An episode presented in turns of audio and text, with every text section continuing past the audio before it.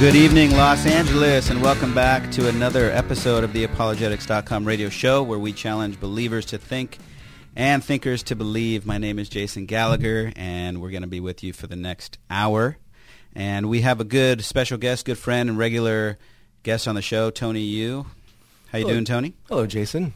Happy New Year, man. Happy New Year. And Happy New Year to all you listeners out there. I hope 2022 is going great for you all and you guys got some good either resolutions or things that you are maybe looking forward to doing or um, my word i chose a word for this year and my word is consistency. I want to be consistent in uh, a lot more things uh, bible reading uh, growing in my walk with god uh, even exercise eating better uh, you know spending more time with the kids loving my wife all those sorts of things. I want to be just consistent. So that's my word for the year. Um, we are sponsored this week of the show by Branch of Hope Orthodox Presbyterian Church in Torrance, California. Uh, we meet at su- uh, Sundays at 10 a.m., and we always have a time of question and answer after our service with our pastor, which is a great time. You can literally ask him any question you want about the Bible or the Scriptures or the sermon, and uh, we'd love for you to come visit us. That's Branch of Hope. You could find us at branchofhope.org, and we are a regular partner with apologetics.com radio. Um, tonight's show, I'll give you guys a little bit of background. Myself and Tony are both engineers. Uh, we met, boy, back in 2007, about 14 years ago. Engineers both working on the James Webb Space Telescope at Northrop Grumman. And if you guys have been watching the news, watching NASA recently, we had a pretty historic launch on Christmas Day. The James Webb Space Telescope uh, flew into outer space and is currently in transit on its way to uh, what's called the L2 Lagrange point, where it is going to set up camp and take pictures and look back into uh, the universe with uh, infrared telescope and teach us lots of things about our universe. And so, you know, with Tony and I having that common background, engineers working on this historic, amazing telescope, we thought we would bring you guys a show where we talk a little bit about JWST and kind of what its objective, objectives and goals are and kind of segue that into a discussion about science and the Bible in particular as it relates to astronomical type discoveries and astronomical truths and uh, things that science has to say. Um, so I'll give it over to Tony.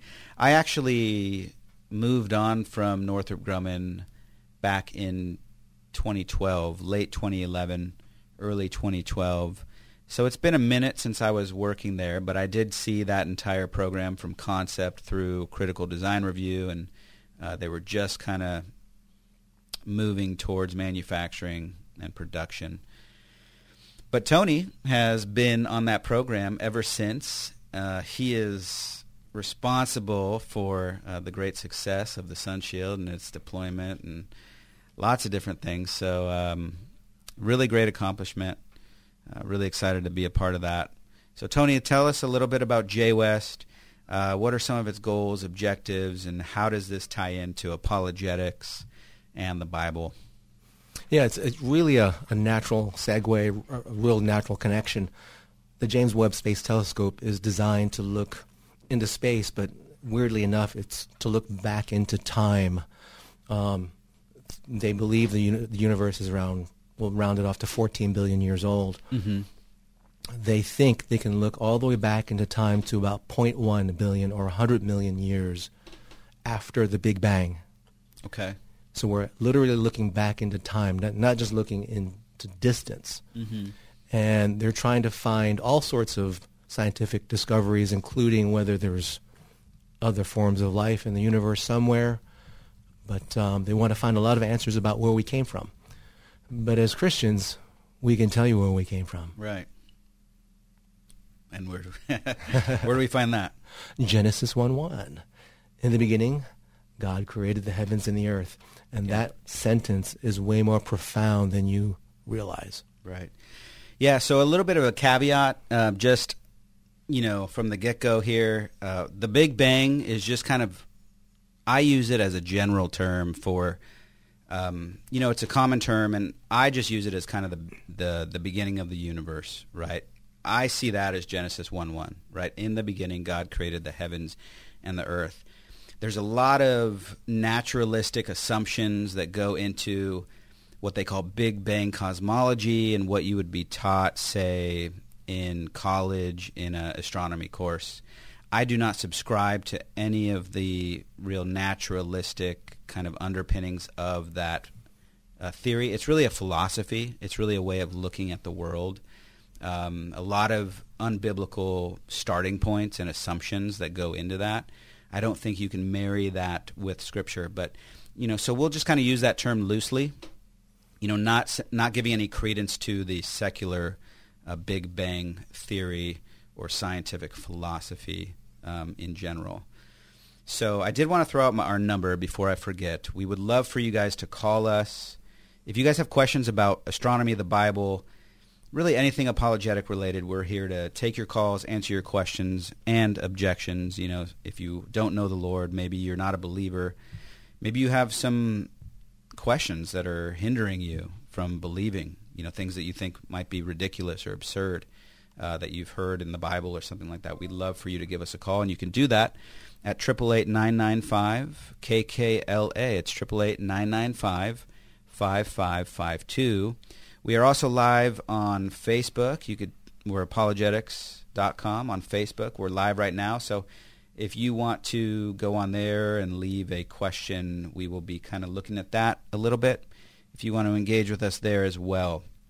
Um, also, we are listener supported, uh, funded by donations. If you have a heart to support this ministry, we would love to partner with you. You can go to apologetics.com, go to give, and you could donate through there, and we would be greatly appreciated. We don't take any funds ourselves. We're all volunteer based, uh, coming on the show and hosting and putting up content on the website. You find our podcast on iTunes. And so let's get into astronomy and the Bible. And so one, you know, the the intriguing little uh, uh title we gave is "Can Atheism Stand Up?" Or "Can atheism sur- can atheism survive the onslaught of science?" Tony, why did you uh, choose those words as a as a title? Because science for the past few centuries has been proving God's existence over and over again. Um, really, if you really study the science, there is no way you can be an atheist. Not if you study it honestly. Let's look at this issue of the Big Bang. Where did we get the term Big Bang? It came from Sir Frederick Hoyle, an astronomer. Mm-hmm. He hated the idea of the Big Bang because he did not like the idea that the, be- the universe began to exist.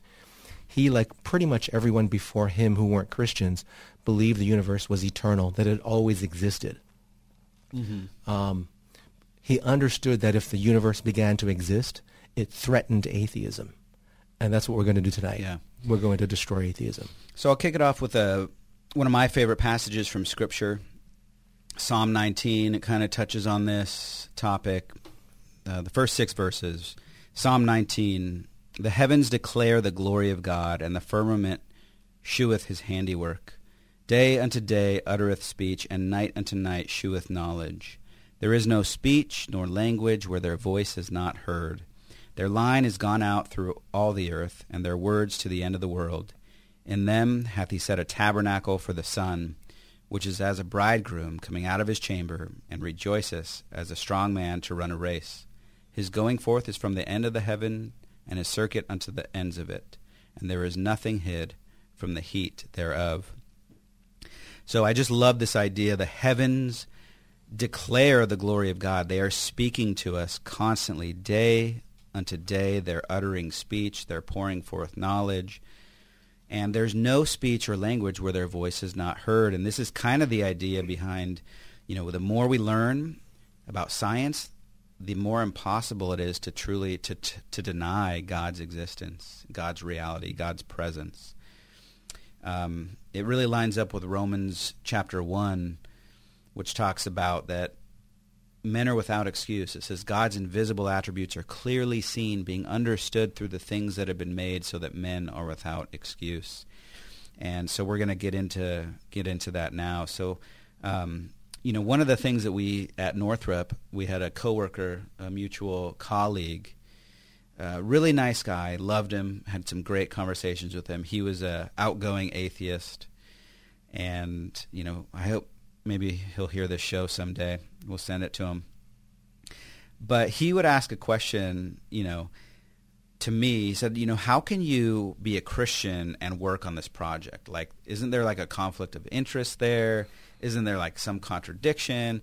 And I think he was under a common assumption that that what we know about astronomy has has made belief in the Bible impossible.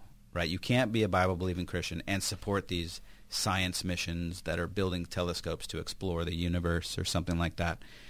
And uh, you know, one of the main purposes of JWST is to find you know alien life and you know inhabitable planets and things like that. And a lot of people think you know something like that would disprove the Bible. Um, actually, the opposite is true, right? And many people today have the same idea. Even Christians might think that there's some conflict between science and faith um, and so we're going to be sharing with you tonight that, in fact, the opposite is true, right?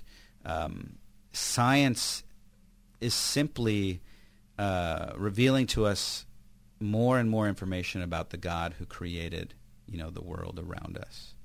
Um, and so one of the first things we'll want to do, you know, we frame this as a conversation that we might have with a friend, a family member, an unbeliever, a stranger, a coworker, who might not be a believer and they want to sit down with you and say, "Hey, okay, tell me what all there is. You know, I want to know from your perspective, what does the Bible have to say about God, and particular in this area of astronomy, right? How can we, you know, what we've learned from the universe and studied about it, you know, how how do we get from there to the God of the Scriptures and belief in Jesus Christ, right? And so I think one of the first places we'd start um, is with the scriptures and just diving into some of the things the Bible has to say about astronomy, right? Which which basically proves that the Bible is accurate when it speaks about these things, and it also circles around and it'll prove that it was divinely authored, that God wrote the scriptures. Um, you know, many of the Bible's statements about astronomy, uh, when they were written, and maybe in the you know, before Christ went against generally accepted teachings of, you know, modern science in the past at the time. However, um, modern science, as we know it today, has simply confirmed over and over exactly what the Bible has taught from the beginning. And so, as in all things, when the Bible touches on it, it is absolutely correct, um, especially when it talks about things of the universe. And so, what is one of the first, Tony? You know, what is one of the first things that you would look to maybe in starting this conversation with someone um, in the scriptures that has to do with you know astronomy related topics? That's pretty easy. Let's start at the beginning. Uh, the James Webb Space Telescope mission is to explore aspects of the Big Bang, for instance. But the Big Bang actually supports the Bible. Did you know that according to science, plain old science, all the matter, energy, space, and time were created in the Big Bang. Because that is true, matter, energy, space, and time did not exist before there was a Big Bang. So whatever caused the Big Bang to happen is not made out of matter or energy or exist in space and time.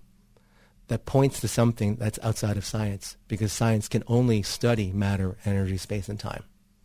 Right there from the get-go, the science is telling us science does not have the answers, the ultimate answers for where we came from. Mm-hmm. Now let's look at Genesis 1 1 again, dive a little bit deeper. In the beginning, God created the heavens and the earth. If God created the heavens and the earth, first of all, what are the heavens and the earth? That's the entire universe. In the very beginning of the Bible, the Bible declares that God created the universe, meaning that the universe had a beginning. Mm-hmm. No other religion teaches that the universe had a beginning every other religion, every other thought system before the recent past, say the last 200 years, assumed that the universe was eternal, So the Bible had been saying all along that the universe began to exist. From right there, from the very first verse of the Bible, the Bible was revealing something man did not know until just within the last couple hundred years. That there was a beginning. That there was a beginning. But what's the heavens and the earth? It's the universe. If there was no universe before God created it, what did God create the universe from? Nothing. Nothing. Right. Isn't that what the Big Bang? low. Isn't that what the Big Bang is telling us? That the entire universe leapt into existence from nothing? Yeah. So one of the one of the big implications of the Big Bang is that there was a beginning.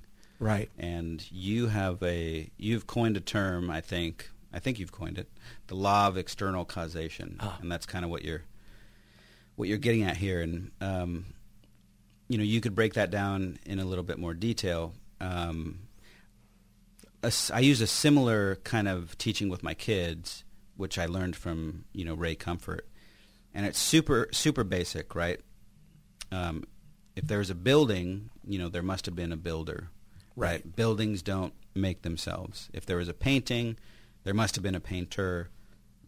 For paintings don't paint themselves. If there was a if there is a creation, there must be a creator because you know creations don't create themselves. You know, and you know you you look at that. uh, There's a little bit of design, you know, teleology in there too because you look at a building and there's you know there's walls and there's roofs and there's all these different design features, right? And you know there's order to it and stuff like that. So that kind of comes into it. Um, but the idea, you know, the law of eternal external causation, as you call it, is something like a watch can't create itself, right? Yeah. Let, let's break that down in real simple terms. When you look at a watch, you would not look at the watch and f- try to look for the part of the watch that made the whole watch. Right. That would be absurd. You wouldn't look inside the watch to find out. Right. It's not one little spring or cog or gear that made the rest of the watch. Mhm. Right. The watch was made by some cause outside of itself. That's plainly be. obvious. Nobody would argue against sense, that. yeah. Right. Intuitive. So apply that simple logic to the entire universe. Right. What created the universe? Any part of the universe? Right. No. Whatever created the universe must therefore exist outside of the universe. Right. Right there where we've left the realm of science and logic demands Right. that we look at something that transcends our universe and science. Right. So hopefully we're talking with a coworker, a friend, and they're kind of tracking with this very simple common sense logic, right? Arguments. Right. So, okay, there was a big bang, so there had to be a big banger. Um, Genesis 1 1 kind of tells us what this whole universe is made of. You know, you mentioned it earlier matter, energy, space, and time. Right? If matter, energy, space, and time is what exists inside of this universe, and like you just mentioned, whatever is inside of the universe can't itself be responsible for creating the universe, then it has to be something outside of those things. So, um, if you're outside of matter, what what are you? The only thing that, If you're not made of matter, or energy, right? Right? But just That matter, would be the only thing that fits that category would be spirit. Spirit right, would you're would- immaterial, right? Something immaterial. something immaterial, Right. Um, all the energy in the known universe is an incredible amount of energy, right? We can't even fathom how much energy in the stars and suns and planets and Mhm. all of it. So whatever created this, all of this energy has to be beyond that. Right. And all right? that energy So came into exi- immensely powerful. Right.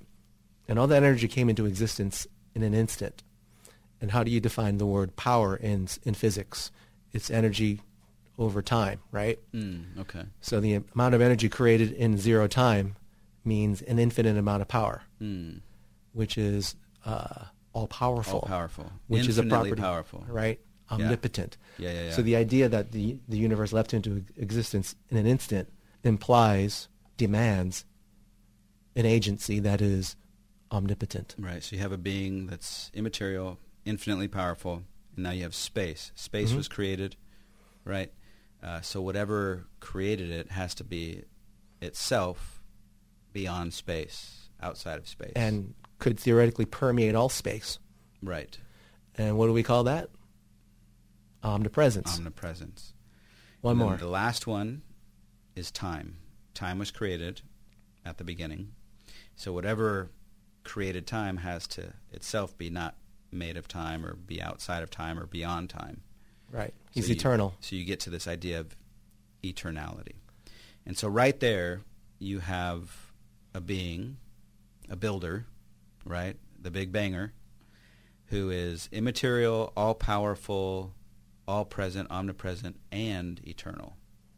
And so you're getting right there you're describing some of the primary attributes of the God of the Bible, Right. right? That's why I like the Big Bang.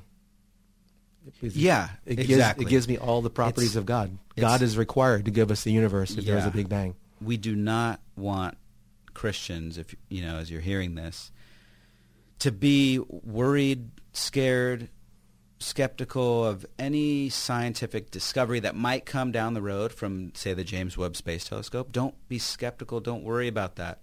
Um, don't worry about scientists, you know, who talk about the Big Bang. All of it, when you boil it down to its, you know, basic principles, clearly points to a creator, and that creator, you, as we see, looks exactly like the God of the Bible, Absolutely. right? So um, have confidence in the scriptures and have confidence in the truth of scripture. And so now that we kind of use this kind of secular idea, this idea of a big bang, coupled with you know just say, hey, let's just read Gen- let's just read the very first verse of the Bible. You know, let's start there, and it gives us this you know beautiful picture of who God is, creation. Um, and you could use this argument in a simple, powerful way. The next step is to kind of okay, there's our creator. Let's look at let's look at the Bible a little bit. Let's see what it has to say about some astronomical facts and conclusions and things that it's taught. Um, and so there's several things in here. Um, one of them is uh, the the Earth is round. Mm. Um, this, as we know, you know, the Earth is flat. There's people who think the Earth is flat today. There are uh, in you know the 1400s when Columbus was setting sail. You know, people thought he was going to sail off the end, you know, end of the Earth. Right? He was just going to go and go and go until he either fell off the edge or found something different. You know, and you know, lo and behold, we discover the Earth is round. Today, we have satellites orbiting the Earth, taking pictures of the Earth, and we can see it's clearly round, right? It's spherical. Um, but what do the scriptures have to say about the Earth being round? Like, and when was when were those things written? Isaiah 40:22 is one of two verses that I know that talk about the spherical earth. Mhm. And that's not the best one, but we'll, we'll talk about it anyway because a lot of people use it.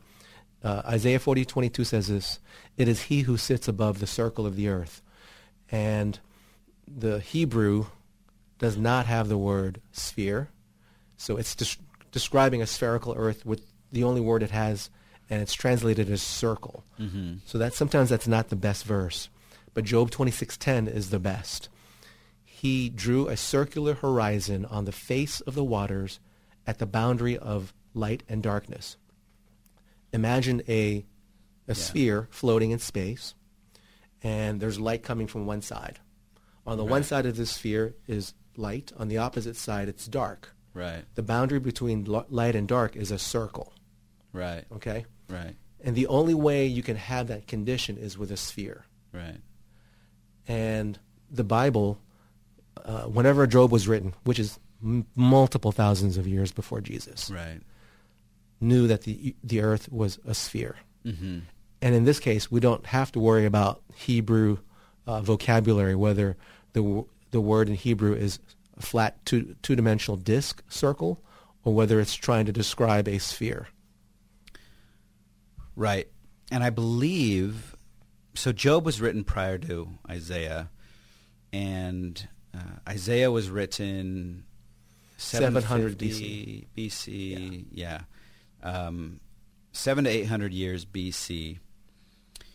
And we know from history uh, many astronomy textbooks will credit uh, Pythagoras with talking about a round Earth. Um, or no, Pythagoras uh, thought that the Bible's teaching was wrong about a round Earth. Um, and but Isaiah knew about it in the 700s BC, and other sec- actually other secular astronomers. It wasn't the basic knowledge of the day, and so when Pythagoras presented that, they thought he was kind of off his rocker because it wasn't common knowledge. Um, but the Bible was exactly right even before uh, Pythagoras, and so I think one of the again one of the important things that I want people to to kind of take home with them is the idea that you don't ever have to be afraid to stand on the truth of Scripture, right? If you were standing on the truth of Scripture at a time in history when they did not believe the earth could have been spherical or round, and you're sitting here teaching from Scripture that it is round, people might look at you funny. But history shows that the Bible was right, and eventually science caught up to the Bible and began to teach exactly what it had said from, from the beginning. Um, so stand firm on the scriptures, and uh, you'll never you'll never have to you know you'll never be wrong. Um, so we're coming up on the end of our first half hour, and you're listening to the Apologetics.com radio show, and we'll be back in just a few minutes. The mission of Apologetics.com is to challenge believers to think and thinkers to believe on the radio, on the internet, and now in the Life of the Mind conferences. If you believe in the work that apologetics.com is doing, we encourage you to support us with your prayers and also with your tax-deductible gift so that this ministry will continue on the air, on the web, and in events near you. Gifts of any amount are appreciated, and it's very simple to participate.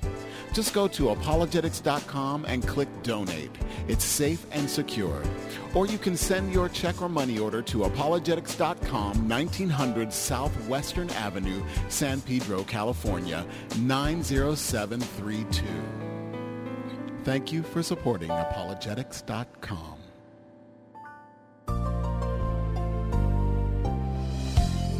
This is John MacArthur. Please join me for today's Portraits of Grace. When you received Jesus Christ as your Lord and Savior, you became a new creation and your life began to center on Him rather than yourself. The Holy Spirit began to transform your attitudes and your actions. As a result, you started pursuing God's glory instead of worldly pleasures. But I must admonish you, just as Paul did to the Corinthians. Test yourselves to see if you're really in the faith. Examine yourselves. Don't ever be deluded about your relationship with Christ. Did those changes really take place? Do you now have a living hope? Are you fixed on a glorious eternal inheritance? Has your life changed? Be sure your faith is real. That's the most important issue of all. This is John MacArthur encouraging you to live as portraits of grace.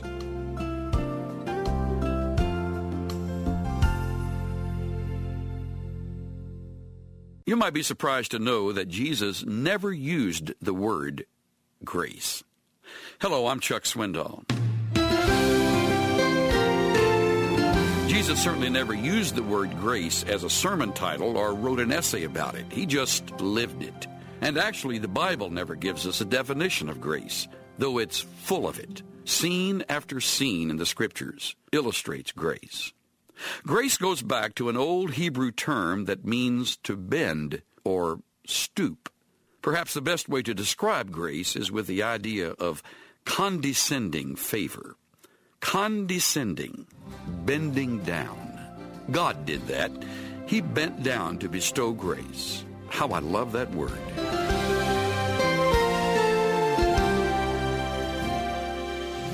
Pastor and teacher Chuck Swindoll. Visit Insight for Living's website at insight.org. All right, let's get back to the apologetics.com radio show.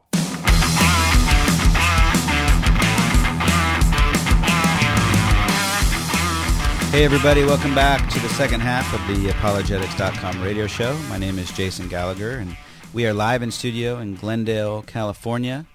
And tonight we're talking about astronomy and the scriptures. We're actually asking the question of uh, can atheism survive the onslaught of science? And, you know, the idea behind that is as as we learn more and more about the world around us, it's really m- more and more difficult for someone to continue to hold the position of atheism. And uh, we are here in studio with my good friend Tony Yu. Uh, both of us are engineers who helped actually design the James Webb Space Telescope, which just recently launched into space on Christmas Day and is currently hurling through space on its way to its final destination of the uh, Lagrange 2 point, where it will look back uh, deep into the universe and study our origins and look for planets with life on them and all sorts of fun and exciting things. And everything it will discover, Christians do not have to be worried about, concerned about. You know, we don't have to fear that they might discover alien life somewhere. We don't have to fear um, that they might find you know more information about how you know universe or galaxies formed everything that they learn will at the end of the day simply support the truth of scripture and God's word and God's creation and God's um, amazingness as Psalm 19 tells us that the skies proclaim his handiwork day after day they pour forth speech that the heavens declare the glory of God so as we look into the heavens, as scientists, you know, study the heavens, it's just going to continue to declare the glory of God. And so we just want your confidence and your hope to be in that truth. And so we started looking at um, just before the break some things in the Bible. If you're if you're talking to a friend, if you're talking to an unbeliever, um, and you're walking them through, you say, "Okay, sit down." They say, "Okay, I want to sit down with you for an hour." I want you to just walk me through some things in the Bible about why do you believe it? Like, and we're looking just basically at the subject of astronomy. And so, one of the things we like to do, or I like to do, in those sort of settings is first just say, okay, well, let's look at some of the things the Bible has to say about astronomy and see if it lines up with what we know to be true. And then see, you know, well, when did the Bible write that? And, you know, what you find is the Bible wrote things thousands of years before modern science discovered them. You know, and some of the things that the Bible wrote went against the popular views of its day. So when the when the Bible said that the earth was round, you know, contemporary science did not agree with that. And it wasn't until, you know, hundreds or thousands of years later that science finally caught up with the scriptures, and now we know with certainty the earth is indeed round. Um, I do want to throw out our number. I often forget to do that, but we do love to hear from you guys and engage with you guys. If you guys have questions about apologetics, Tony will answer all of them. I will just direct you to him. and our number is triple eight nine nine five KKLA. It's triple eight ninety nine five fifty five fifty two. If you are up and about and you have a phone nearby, give us a call. We'd love to hear from you, whatever question you might have about the scriptures of the Bible or you know whatever's on your mind tonight. I know a lot of people are dealing with COVID. It's going around um, with a with a you know vengeance, uh, but you know thankfully it doesn't seem to be all that bad this time around. But if you are dealing with that, we are praying for you and um, just pray that you get well, your loved ones get well, and you know we just pray that you all stay safe out there. Um, so we talked about the Earth being round. Another thing we could point to with our friend who were you know declaring some of these things and showing some of these things to is that the Earth talks about, or the Bible talks about the Earth floating in space, and you know one verse to consider is Job 26 7, where it says this It says, He spreads out the northern skies over empty space, He suspends the earth over nothing. So this verse expresses in a nice poetic way, beautiful way, the fact that the earth is unsupported by any other object.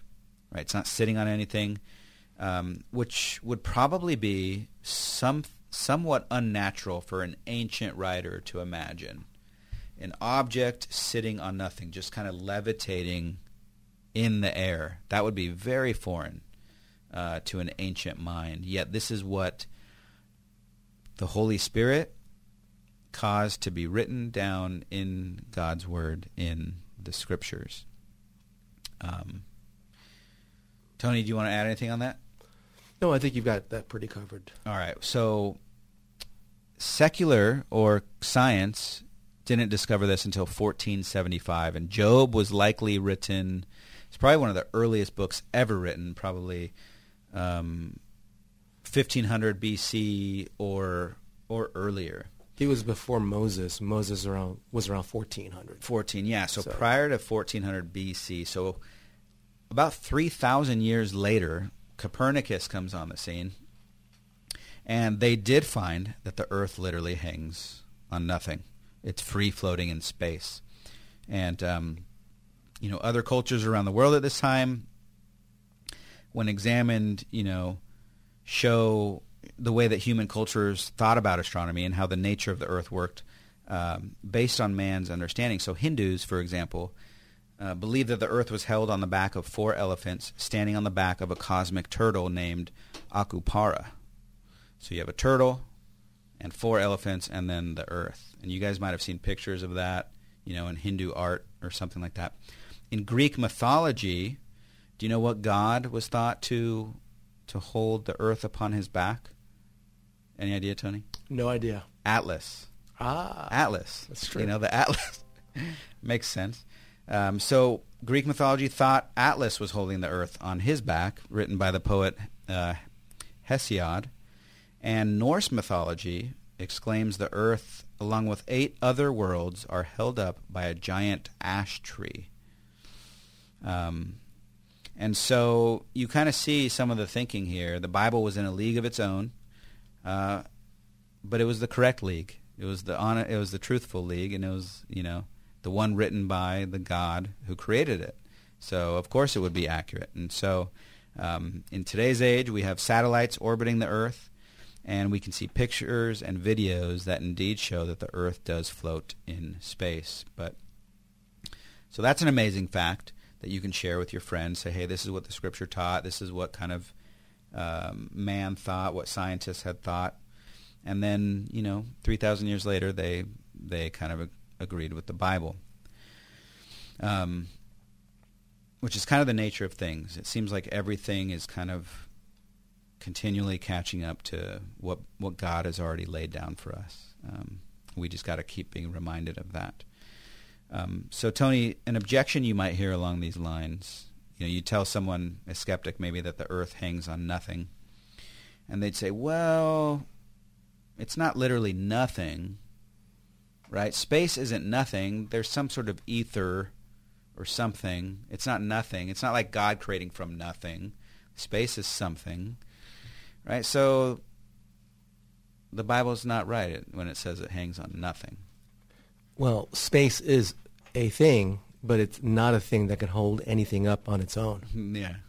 So what holds the Earth in its current position or causes it to move the way it moves Mm-hmm. are the various forces such as centripetal force, gravitational force. Right. Forces aren't things. You can't bottle forces, right? Mhm. You can't. They're not material. Right. Yeah. And I think that's what the Bible is getting at. Right. It's not sitting on something material, Exactly. right? It's not sitting on an elephant. It's not sitting in some ash tree. It's not sitting on a turtle. It's not sitting on Atlas's back. It's just, it's floating. If somebody had that objection, they're grasping. Yeah, they're totally grasping. Um, and your yeah, your answer your answer is perfect. It what it's getting at there is it's not sitting on top of something else. Some physical object, solid, gas, or uh, liquid. Right. Yeah. And so um, we have the Earth being round, that the Earth is uh, floating in space. Uh, another one that the Bible seems there's actually several verses, uh, maybe a dozen, maybe more, that talk about the expanding universe.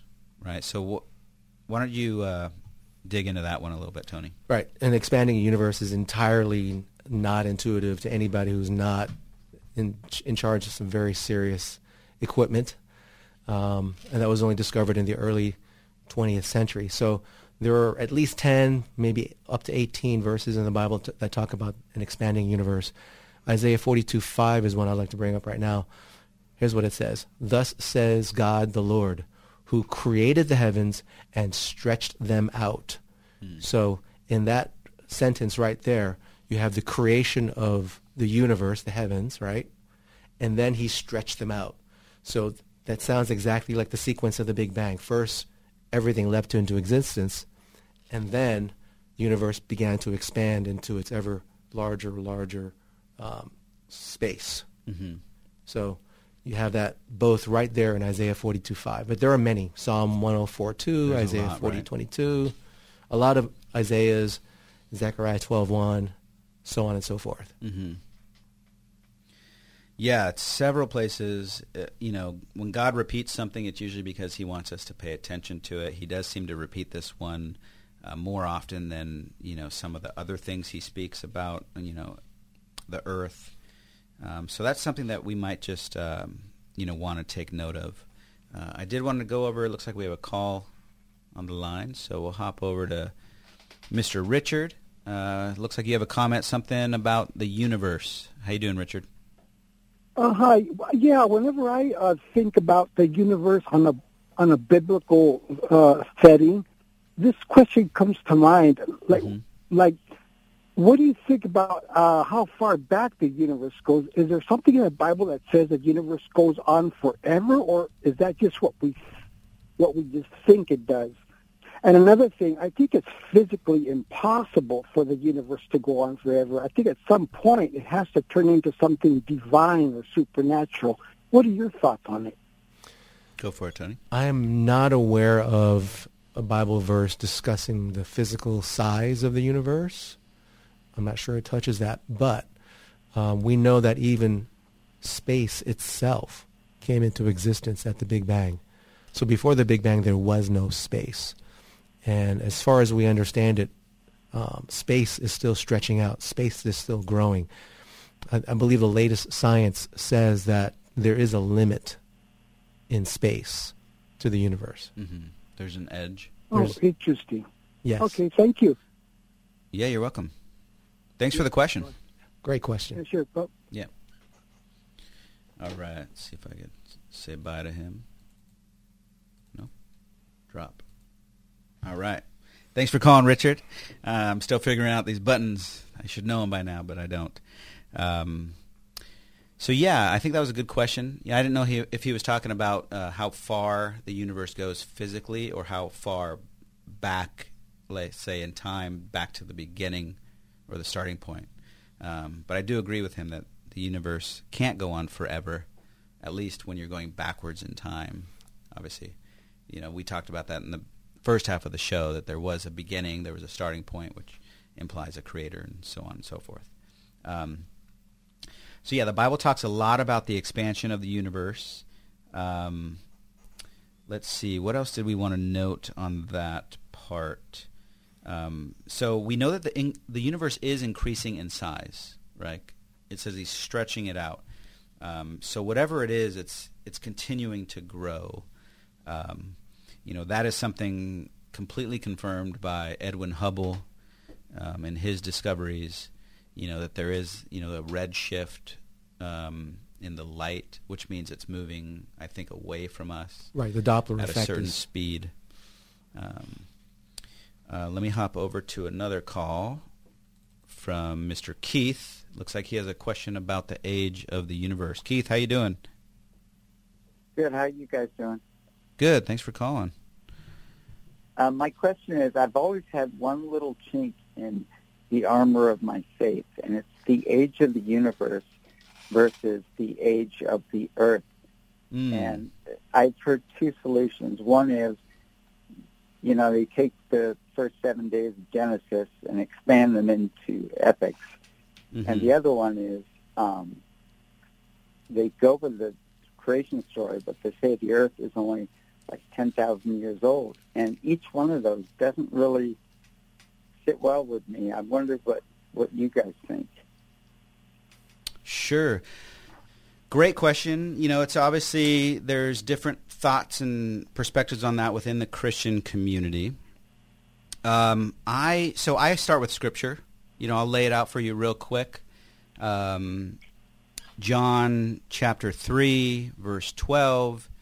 Jesus said, "When I speak to you of earthly things, if you can't believe me, how can you believe me when I speak of heavenly things?" And so Jesus is basically saying there, you know, if you can't trust me when I speak about physical things, the earth, the moon, the stars, etc., how can you trust me when I speak about, you know, life and death and salvation and eternal life and heaven and hell and all those things? And so if we can't trust God what he says in the scriptures about um, the universe, uh, that's a problem, right? In Genesis 1, clear, you know, days 1, 2, 3, 4, 5, and 6.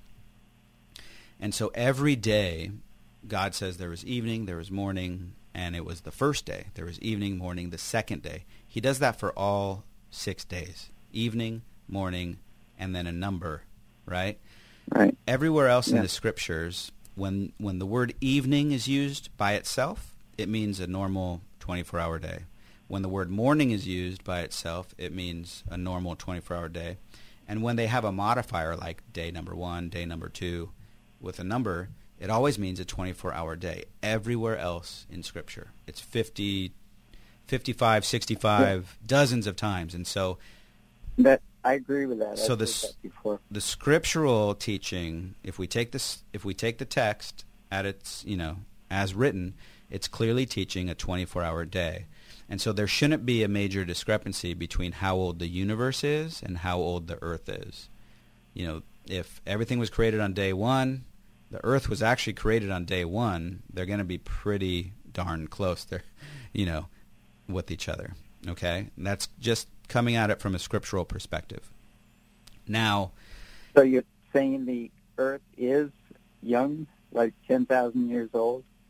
That would be the teaching of scripture. If you have normal days in genesis and then you there's no gap there. You know you have you know adam and then noah and then you have all the descendants and you see the lineages traced back and you add up the lifespans of these people. I mean we have the history all the way back to adam and if you do some simple math you could arrive at you know a time and that's a young that's a young time. Let's resolve the conflict for this gentleman. Yeah, and so there's this idea that you're looking into the the the heavens and you see stars that are millions of light years away, which means it must have taken you know millions of years for their light to reach us. Well, how is that possible if we've only been here you know thousands of years? Right. Do you want to comment on that, Tony? Yeah, so let's look at Scripture again, and we have the solution. So when God created Adam, how old was Adam? Was he uh, a sperm and an egg? Was he a fetus? Was he an infant? Or was he an adult? Hmm. Good question. He was an adult, right? So let's say three seconds after God created Adam and you walked up to Adam and you tried to guess his age and you use normal dating methods, you would be way off, wouldn't you? Oh, yeah. And God created trees, didn't he? So Mhm. trees have rings when you when you cut a limb or the trunk. And if you Yeah. on day one or whatever the day the trees were created, you cut down a tree, you counted its rings, and you dated the tree that by that method, you'd be wrong. Right. So Yeah. God creates creation with an appearance of age. Does that make sense? Okay, not the actual age, just the appearance. Appearance of age. Everything who knows looks how like much it. age because it doesn't talk about it. Right. He doesn't talk about age. He just tells you he, what he created on what day. and when you look at Adam and you look at the trees and you look at the birds, the fish, Yeah. they they're all fully formed Yeah, the, bird, the birds were flying, the fish were swimming, Right. You know, the cattle were grazing and stuff like that. Right. But they were created on day five, and you know, there they are swimming and flying and stuff. So you would be in They were error. mature. They were made mature. Adam was made mature on day six. Day seven, he would have been one day old, but he was probably an adult. You know. So you would be in error using normal means to date God's Yeah. creation and applying that principle to the universe. The same principle applies. You know, some people are tripped up by how quickly God created the uni- the the universe or the earth. Right? It took him six days, really. You know, th- if anything trips me up is why did God take so long? Yeah. Right?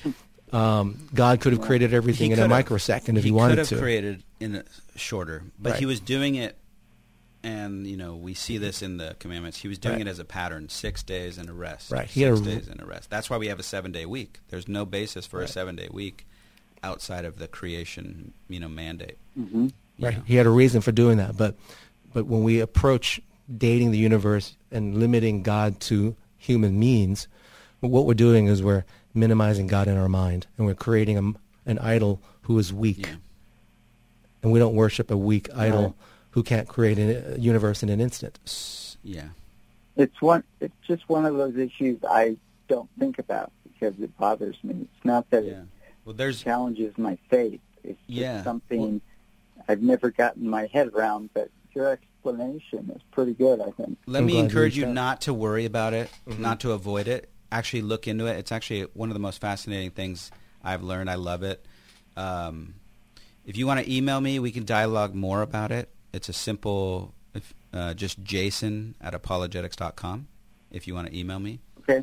Um, shoot me an email. We could go back and forth a little more. There's some really awesome stuff that'll actually uh, bolster your faith, I believe, um, rather than, Cool. you know. Thank you, guys. Yeah, you're welcome. God bless you. Thanks for the call, You Keith. too. All right. Bye bye.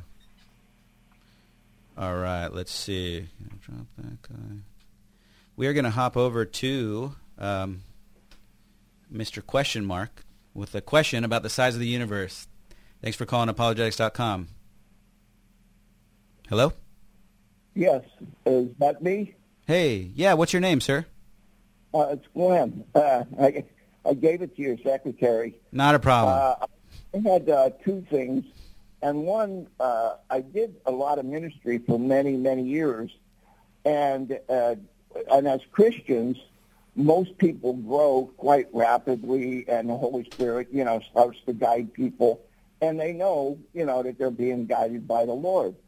So uh, I was going to tell you about the size of the universe, which I actually read today, and they talked about tens of millions of galaxies that they recently found, and that uh, the average galaxy, probably as you guys would know, is a hundred or two hundred billion stars.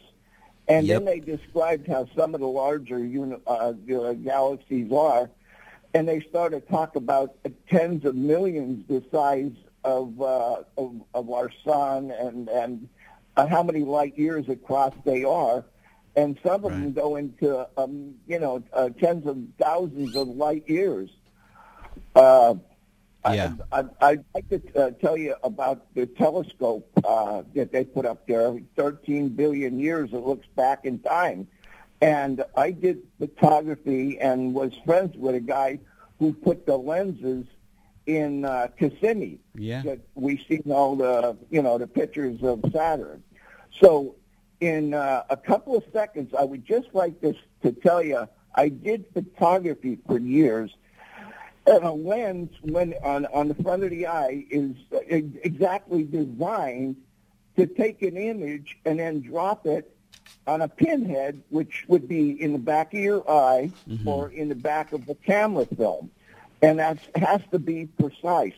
So those two things are designed: the lens to drop the image, and uh, a, a, a couple of uh, uh, inches in back, the film picks it up. Which is in our eye, it's a uh, the retina and the rods and cones.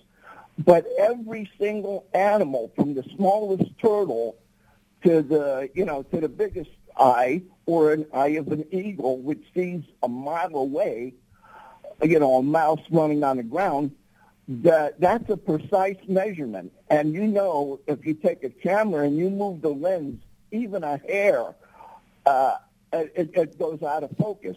So there has to be a perfect adjustment constantly between the lens and the retina in the back of an eye of a human or a turtle or a frog. So what are you saying, So- Glenn? It's just, uh, it's just beautiful. Are you saying it was designed well?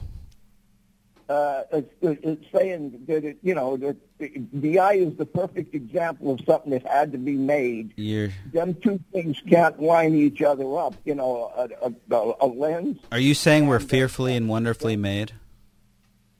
It, uh, it, the, the wonderful part is, is every bird and every living thing with an eyeball in it has that perfect uh, distance between the lens and its uh, retina to make the object in focus. So it's like a thousandth of an inch. Uh, All right. Well, you know, uh, Gene, we're coming. We're coming up on a last minute here, so we're gonna have We're gonna have to say goodbye for now. But we'd love for you to call again next week or a week after if you can. I, I'd, uh, I'm going to probably look you up on uh, uh, your buddy Jason up on the uh, uh, on the internet. Yeah. And, uh, Email me, know, Jason at apologetics.com. you know, I, I did see God do a lot of miracles. So right. I'd like to say thank you and uh, and God bless you guys. You're really doing a good job. Oh, thanks. bye. God bless. Bye. All right. It looks like we do have a, another caller online, but I don't think we're going to have time to um, to get to him. Unfortunately, we we are at the end of the show. If you could, yeah. Any other callers out there? Please uh, feel free to get in touch with us uh, with myself at jason at apologetics.com. Uh, you can catch us on Facebook. You can send us a Facebook message. I usually get those and could respond to those fairly quickly. Uh, but I wanted to just say thank you all for listening tonight. We appreciate uh, the time you gave us to hear us and listen to us and the calls that you um, brought in. So until next time, we pray that you would just be strengthened and encouraged in your faith and have a great and happy new year and stay safe. God bless you.